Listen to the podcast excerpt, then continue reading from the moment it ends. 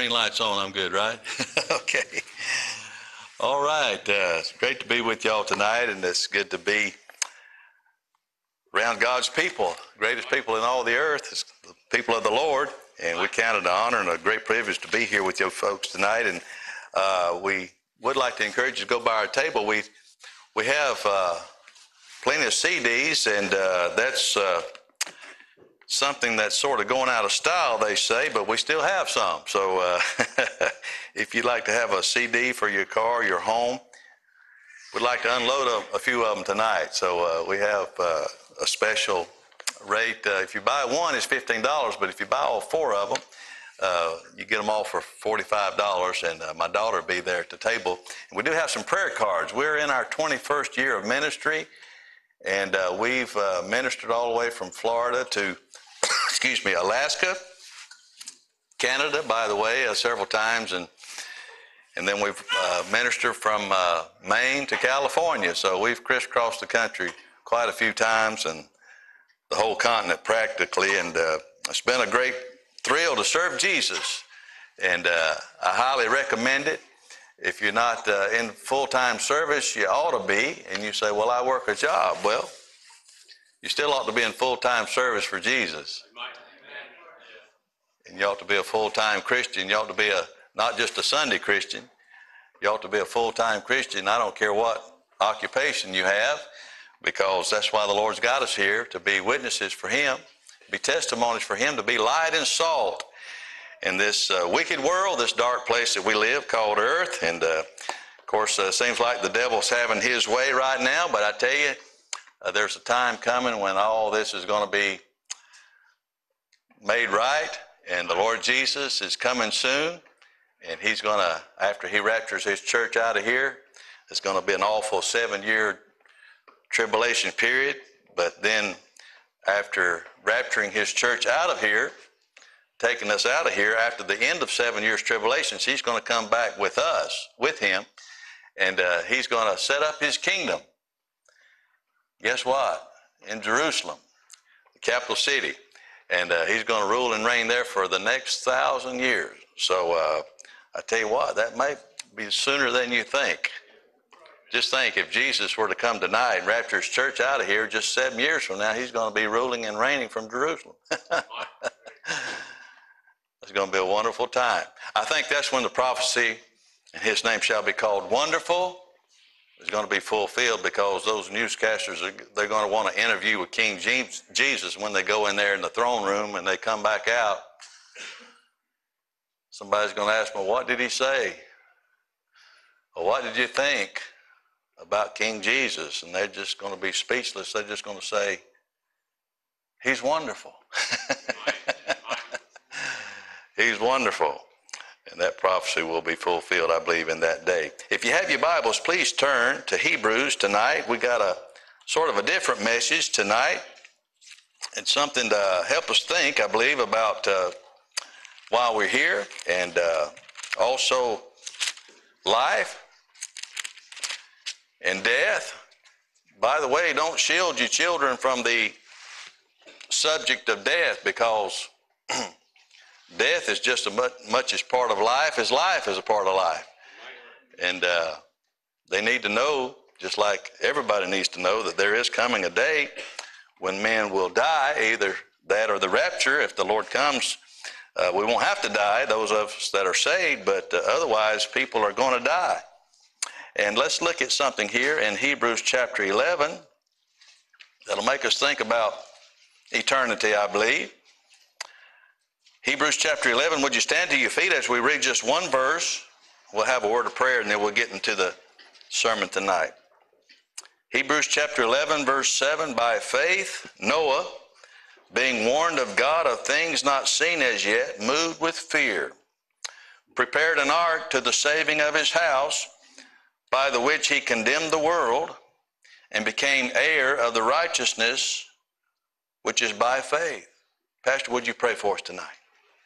Father, we thank you for this day. Lord, we thank you for this uh, wonderful service we've had thus far. We thank you for Brother Rochester and his family, and Lord, the ministry that you have given him, Lord, ministering to us, uh, Lord, in music and through your word. And Lord, now as uh, Brother Brent opens the word and begins to preach, Father, I pray that you will take this message I pray, the Lord, that we will be attentive. I pray, the Lord, that we'll open our hearts, we'll be receptive, and Lord, we'll allow your word to speak to us tonight, Father, I pray. Thank you, Lord, for the privilege of being one of your children. Thank you, Lord, for the privilege of being able to be in your house. And Father, I pray that you'll bless now this message, and we'll thank you in Jesus' name. Amen. Amen. Thank you, Pastor. You may be seated. Over a hundred years ago, in fact, it was April the 10th of 1912 a certain large vessel was launched, had its maiden voyage.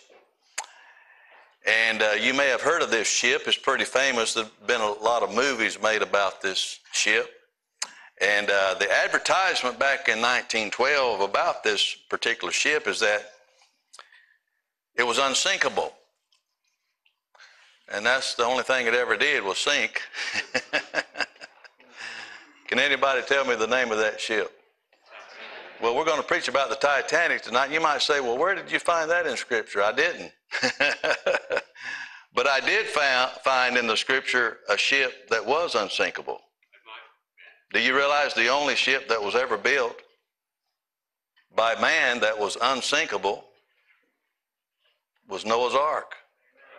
Why was Noah's Ark unsinkable? God was in there. when it's time for Noah and his family to come into the ark, you know what the Lord said? He says, Noah, come thou and thy house into the ark. Why did he say, Come thou and thy house into the ark? Because he was already in there. he didn't say, Go into the ark. He said, Come thou and thy house. Brother, when you go where God is, you're going to be safe. When, when you get in the ark of God, so to speak, you're safe and secure and your boat won't, won't sink. we can apply that to our soul and to our life. Your soul won't sink either if you're in Jesus. You won't sink into the abyss of hell and hellfire.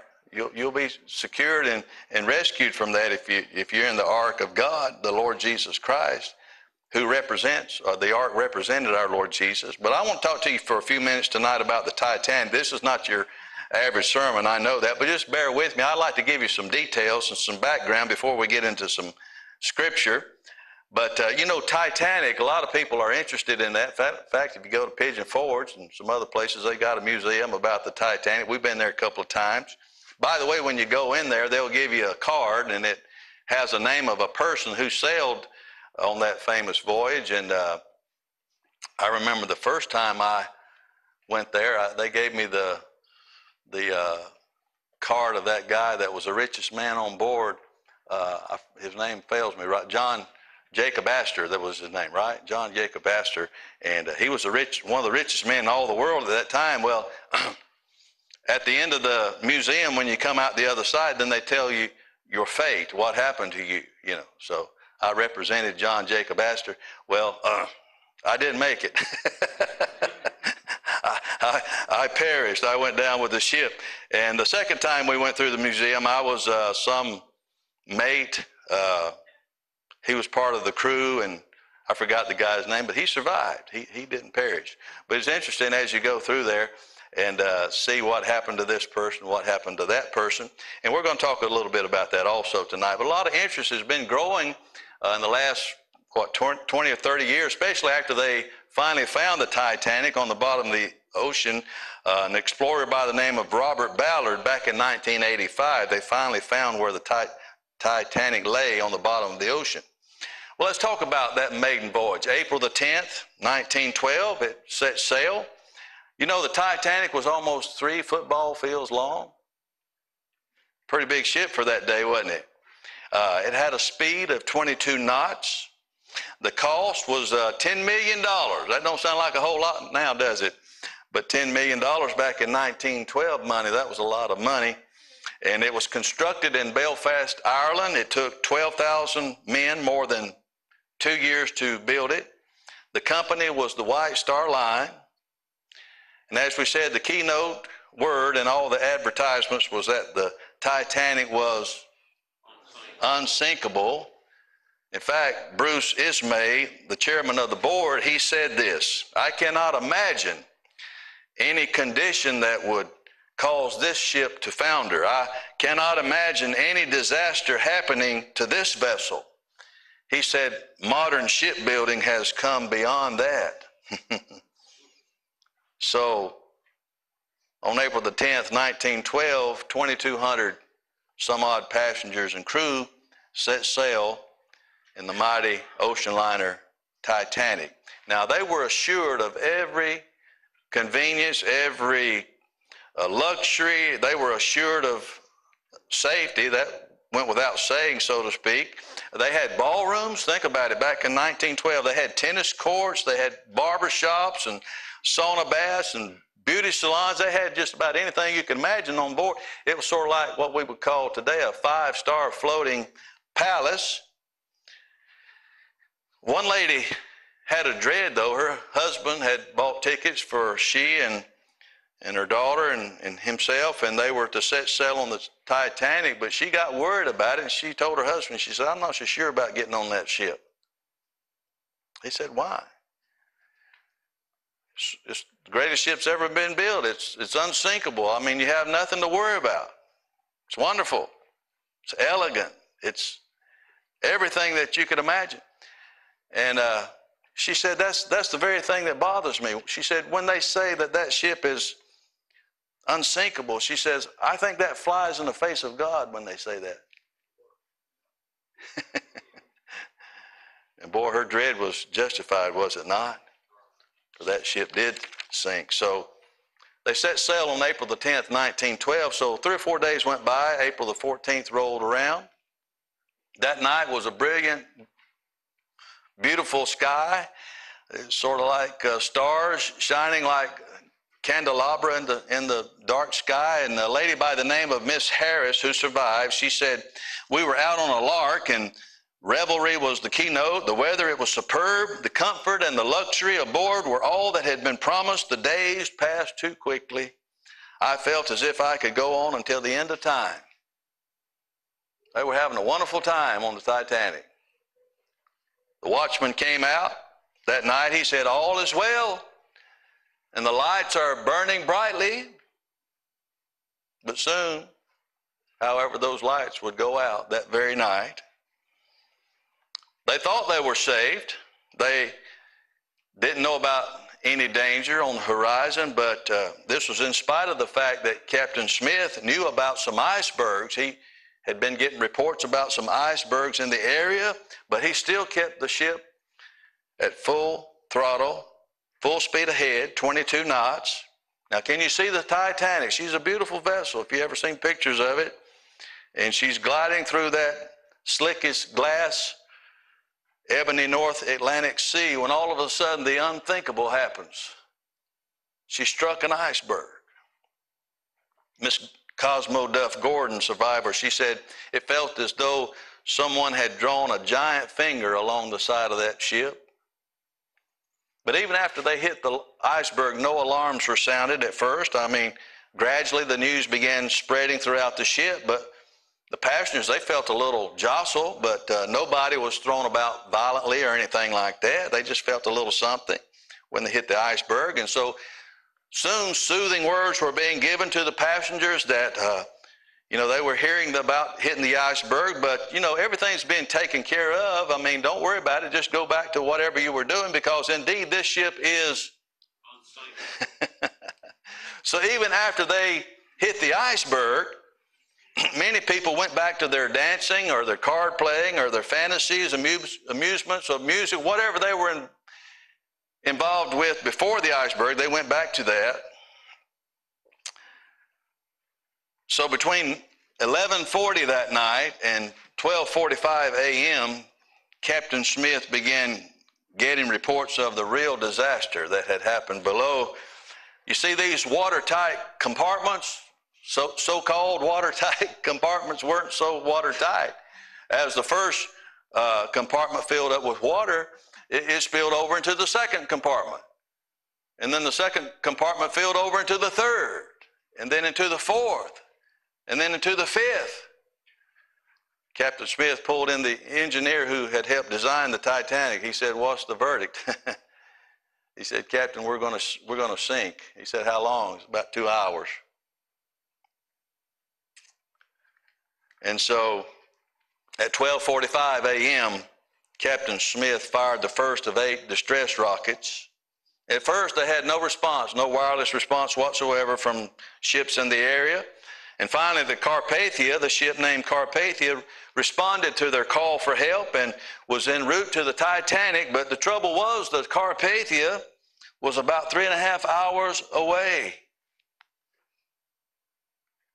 Too long, too far. So Captain Smith ordered the lifeboats to be lowered. You know, even at this point, many passengers were reluctant to leave the safety of this and the comfort of this huge vessel to be dropped down 70, 80, 90 feet into the dark ocean into these little tiny, compared to the Titanic, these tiny wooden boats. And uh, sadly enough, there were only uh, enough lifeboats to uh, accommodate about half of the people on board. They don't do that anymore. and you know, very few of these lifeboats were even filled to capacity. And the rule back in 1912 was women and children first. I wonder what it would be today in our day of feminism. I wonder what it would be. Finally, 1.30 rolls around. 1.30 a.m., April the 15th. By that time, this dream cruise has turned into a nightmare. Now people are starting to crowd into the lifeboats, the ones that haven't been launched yet. There's a lot of rudeness, there's a lot of shoving going on. There are some heroes, we'll talk about one of them in a moment. You know, some men even disguise themselves as women in order to get into the lifeboats. Now they're disguising themselves as women to get in the women's bathrooms, aren't they? But uh, that's another life. That's another sermon altogether. well, times have changed, haven't they? Can you see now these lifeboats as they're now sort of circling the dying vessel, sort of like a family that would gather around a hospital bed of a dying loved one? And there they are, out in the lifeboats, the people that are out in the water, and there they are watching the Titanic as she slowly slips down bit by bit into the water, and there they are in stunned unbelief. And then finally, they see the ship as it shudders, they see the ship as it heaves, and then they see the ship as it broke in two. The bow broke off and went down first. And then about a minute later at 2:20 a.m., the rest of the ship, the stern, slithered, slithered down into its watery grave about two and a half miles down below the surface. Now those people out there in the lifeboats, there's there's no light now. The lights have gone out. They're in darkness. Now they're hearing the agonizing wails and cries and screams of those who are either drowning or are dying of hypothermia. By the way, when we went to the museum, they had some cold water in a in a trench there that you could stick your hand in, and it was uh, the same temperature that the water was that night in the Atlantic Ocean. Guess what that temperature was? 28 degrees. Brother, you didn't want to keep your hand in that water very long. And uh, the atmospheric temperature was 32 degrees, but the water was 28 degrees. Can you imagine swimming around in that water? They said you only had 15 minutes to stay conscious, even if you had a life jacket and you were swimming around. You only had 15 minutes to stay conscious. 30 minutes you would be dead because your blood would freeze. By the way, it was also discovered that a lot of people, when the ships came later to recover the dead bodies in the water, that they found out that a lot of people hadn't just drowned, they had died from broken necks. They had these life jackets made out of some cork type material. And when they would jump from 80 and 90 feet from the stern or whatever, uh, when they would hit the water, their life jackets would go up with such a thrust with, with such a force that it would break their necks. So a lot of people were dead as soon as they hit the water. I thought that was interesting. And there they are in the ships watching these people and hearing these dying wails and moans. You see, the impossible has happened. The so called unsinkable ship has sunk, and of the approximate 2,200 passengers and crew, only 712 would survive. Now we get to the message. What's wrong with this story? Uh, do you think there might have been some attitudes back in that day if they had been properly addressed that this whole tragedy could have been avoided? I think so. What were some attitudes back in 1912? What the first attitude I think they had back in that day was a false confidence. I think they had a false confidence back in 1912. You see, back in 1912, now it might be hard to imagine now with all the technology and the stuff that we've seen come to pass, but back in 1912, you think, man, just a few years before, they were all riding in horse and buggies, and now they had this horseless carriage that they could ride around with a motor. and uh, the horseless carriage had been invented. Are You talking about technical advancement now from what the people were used to. You remember those two Ohio brothers, uh, those uh, Wright brothers? I mean, in 1903, they had invented the first successful self-propelled motor airplane. Uh, you talk about technical advancement, prosperity, and then along came the Titanic in 1912. You talk about a structural marvel for that time period. I mean, it was a great engineering feat. It was the object of great pride. The Titanic was an object of great beauty. And I think the owners of the White Star Line, the company, I think their main problem was that they failed to remember God. Psalm 127 1 says, Except the Lord build the house, I think you could include ship also. Except the Lord build the house, they labor in vain that build it. Even the name Titanic was a bad choice of words. It was named after the pagan Greek gods, the mighty Titans, those pagan gods of mythology, the supreme so called rulers of the universe. And the mighty Titans, they called them. Now is where the mighty Titanic, it's sitting down 13,000 feet below the surface of the water in the North Atlantic Sea. What is man trying to be? What is man trying to endeavor? Man is always endeavoring to reach higher, to achieve higher. Now, is there anything wrong with that? No, not in of itself, but too often man's achievements are for the wrong reasons. Instead of to glorify God, I'm afraid most of the time it's to glorify man. 1 Peter 5 5 says, And be clothed with humility for God resisteth the proud and giveth grace to the humble. You know something that we're all guilty of tonight is that five letter word, P R I D E. That's what started it all, wasn't it? Why the serpent told Eve, says, You take of this fruit, you'll be as God. That was the temptation, was pride. You'll be like God. And so that's where we all, and you know what is pride? Well, it's ref, refusing to admit, admit that we're wrong. You, you won't get saved until you humble yourself. Do you know that? until you admit that you're wrong and God is right. That's what repentance is, is agreeing with God against yourself.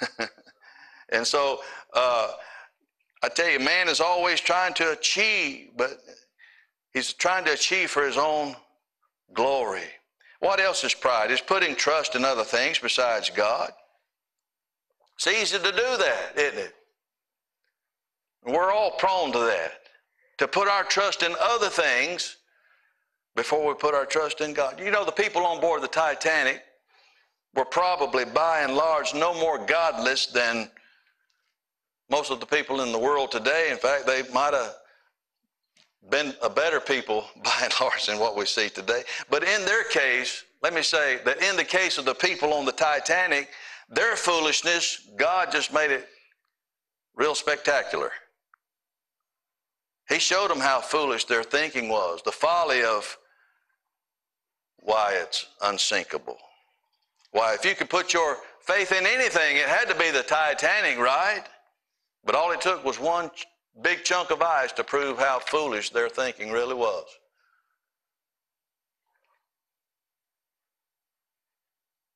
People live today as if they think they're just going to live on forever. I mean,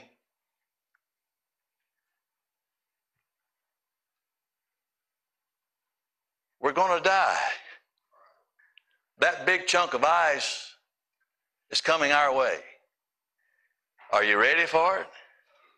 Are you ready for it? You know, uh, there's only one that should have our complete faith and trust, and that's the Lord Jesus Himself. Now, people are trusting just about anything before they'll trust Jesus today. They're trusting their wealth. If not that, they're trusting their health.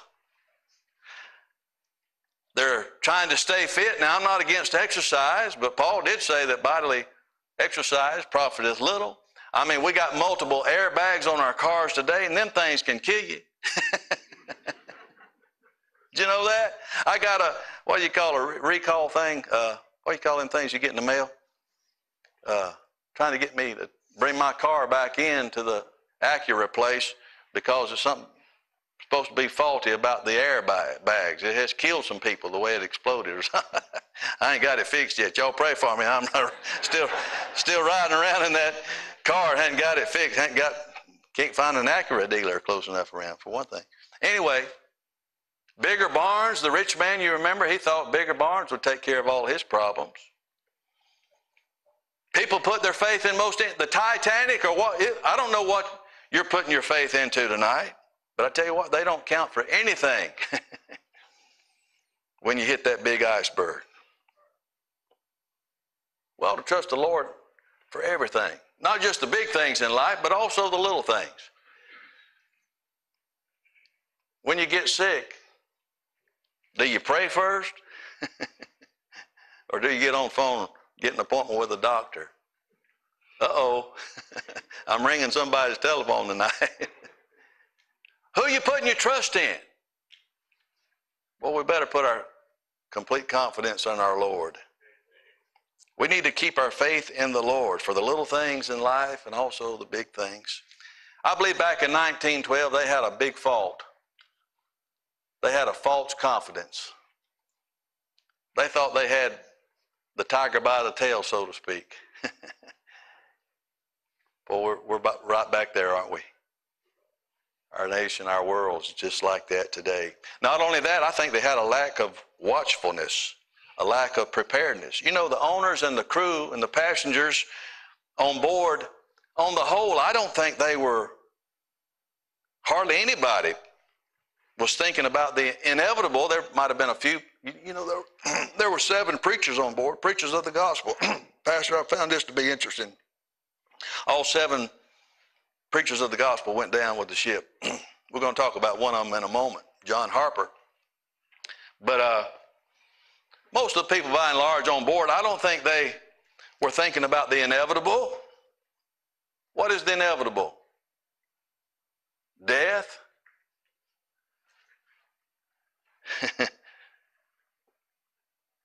Death. I was preaching about Elimelech and the story of Ruth the other day, and the old devil probably, you know, when Elimelech decided to uproot his family and leave Bethlehem, Judah, and go down to Moab, the, the devil had, there was supposed to be a famine coming, and so the devil had probably whispered something like this uh, to Elimelech Man, uh, a man's got to live. You know what? That was a lie. You ain't got to live. I tell you one thing, you got to die. Bible says it's appointed unto men once to die, and after that the judgment. Brother, you ain't got to live, but you do got to die. That ain't good English, I know, but you you got to die. Are you prepared? That's the question tonight. These people, they had a lack of watchfulness and preparedness. Jesus talks about in Matthew, we won't go there tonight, but he talks about in Matthew 24 the consequences of pride and arrogance. You know what the consequences of pride and arrogance is? It's always destruction.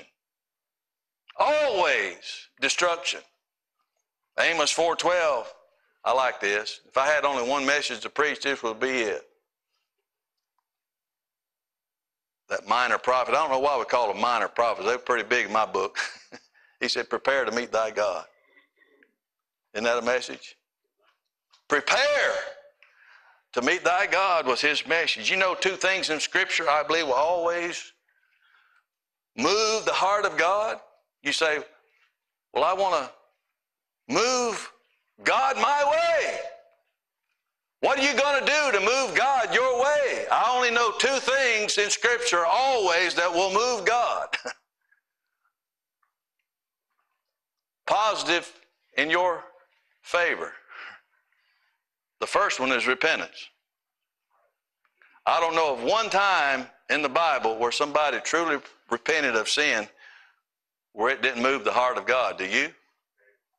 I think about Jonah. He went down there and preached to those Ninevites. He didn't even want to go. He didn't even want them to get saved. and God re- redirected him. He ended up down there anyhow. And he preached to those Ninevites. And you know what? The Bible says from the king down to the lowest person in the kingdom, they all repented in sackcloth and ashes and got right with God. and God held back his judgment that he would have sent. But God honored that when they repented. Psalm 51 the sacrifices of God are a broken spirit, a broken and a contrite heart thou wilt not despise. You want to move the heart of God? Try repentance. 2 Corinthians 7 9, but that ye sorrowed to repentance, for ye were made sorry after a godly manner. What's the other thing that will move the heart of God? Not only repentance, but faith. Faith always moves the heart of God. We just read it a while ago. By faith, Noah, being warned of God, not of things not seen as yet, moved with fear, prepared an ark. By faith, the Bible says, by faith, Noah ended up in this hall of faith in Hebrews chapter 11 because he moved by faith. Romans 4, 3, 4 3 For what saith the scripture? Abraham believed God, and it was counted unto him for righteousness. Romans 10 17, so then faith cometh by hearing, and hearing by the word of God. I told you I'd give you some stories of some heroes. I'll give you one.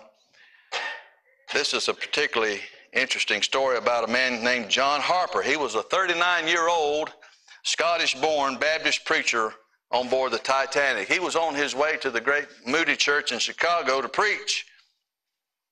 And after hitting the iceberg, John Harper got his six year old daughter, Nina, and his uh, niece, who was watching Nina, a girl by the name of Jessie. He got those two girls into a lifeboat.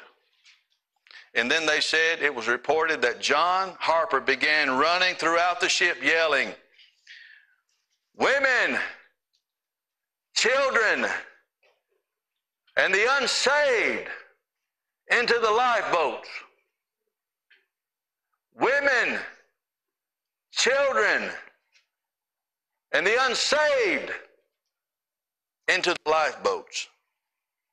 They said he began witnessing to anyone who would listen to him. He even to, continued to preach after he jumped into the water he even threw his life jacket to another person. He was sitting there in the water clinging to a piece of wreckage.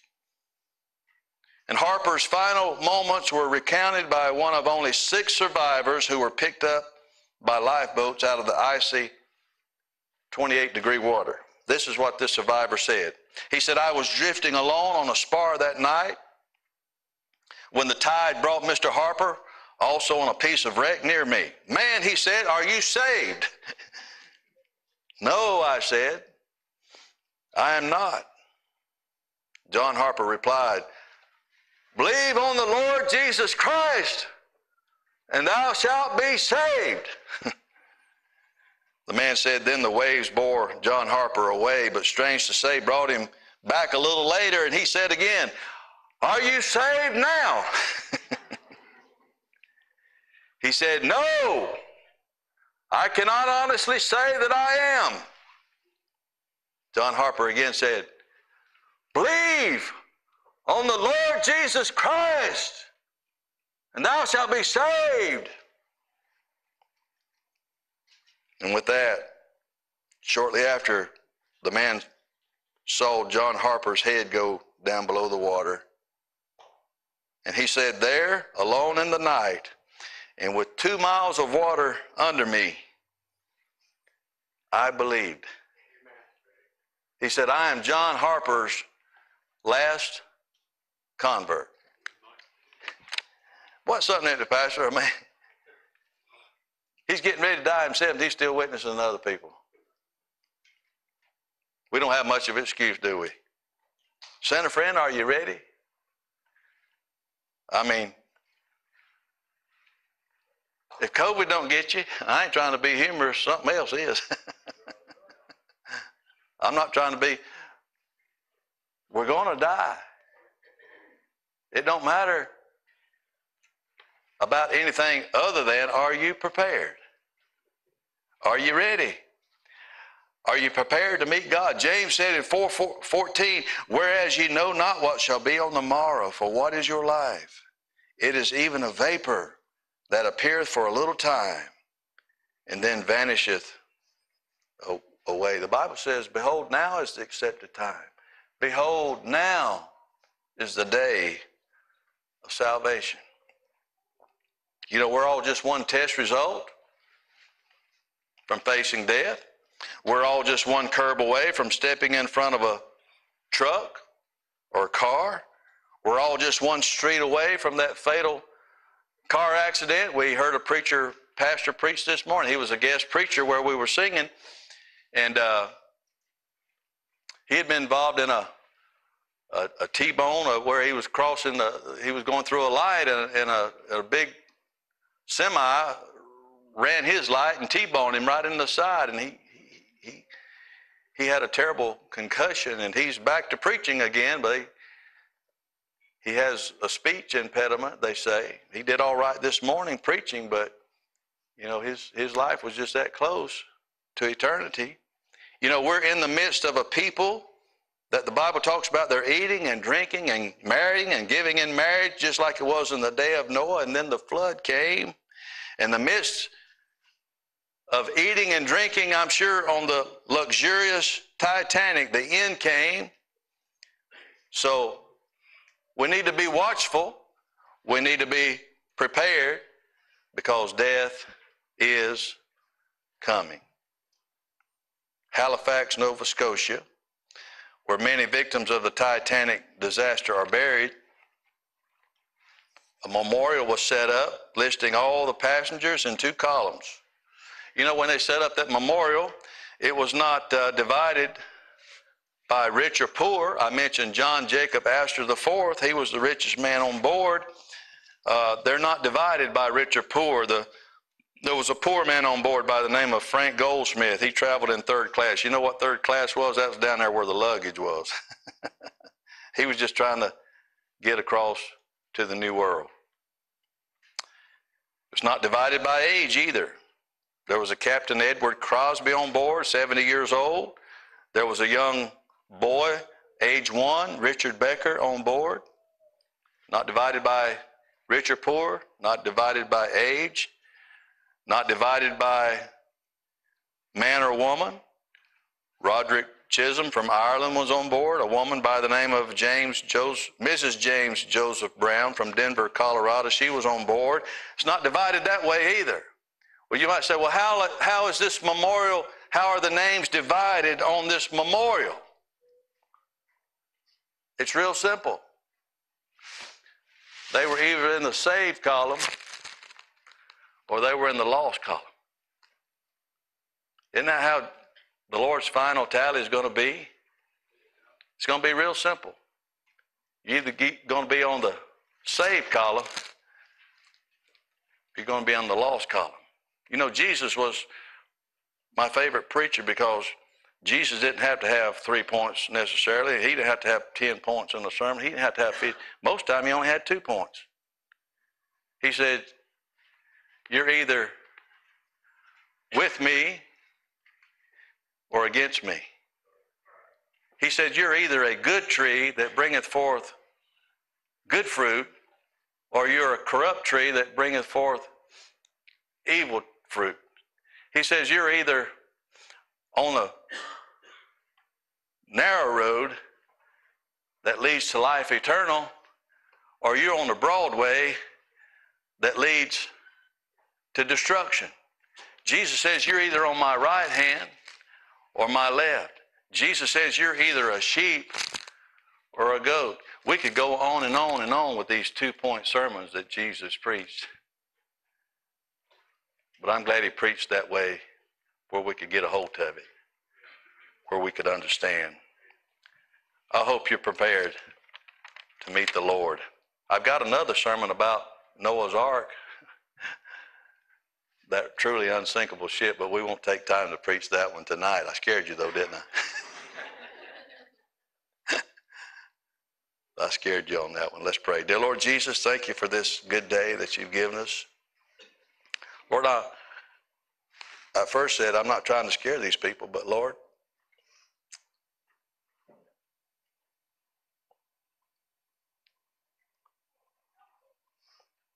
Lord, you scared me one day. It wasn't the preacher who scared me, though, it was the Holy Spirit who just sort of opened the door of hell and let me look down into it and sort of like he let me swing out over at a time or two and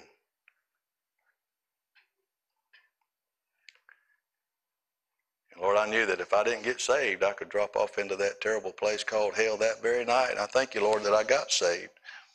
That you, Lord, wooed me to yourself, that you spoke to me in a definite, Lord, determined way. And Lord, I answered your call and I received Jesus that night. I pray, Lord, if there's someone like that here tonight, Lord, we don't know when death is coming. Lord, I'm not trying to scare them, but I pray that the Holy Spirit would do his work. And Lord, it's not going to get real to people until you show them how real it really is. I pray that you do that. Lord, it may be a child, maybe maybe 80 year old person that's lived their whole life and somehow or another missed out on this thing called salvation. Lord, maybe, maybe they lay hold to Jesus tonight. Receive you, Lord. Receive that free gift that you provided, Lord, by your salvation you purchased by your own precious blood on the cross. Lord, when you said it is finished, it was truly salvation's wondrous plan was done. And Lord, you paid it all. We thank you for that. Lord, help people to see, Lord, their lost condition. Lord, we, I preach every week just about somewhere, and I, I can't make people to see their lost condition, but I know the Holy Spirit can. I pray, Lord, that you would convict and save the lost. Lord, help us that are saved to be seeking the lost, like the song we sang a while ago says that we ought to be trying to help people understand the gospel and be saved. Help us to be diligent about that until Jesus comes. Bless this time of invitation, we pray in Jesus' name.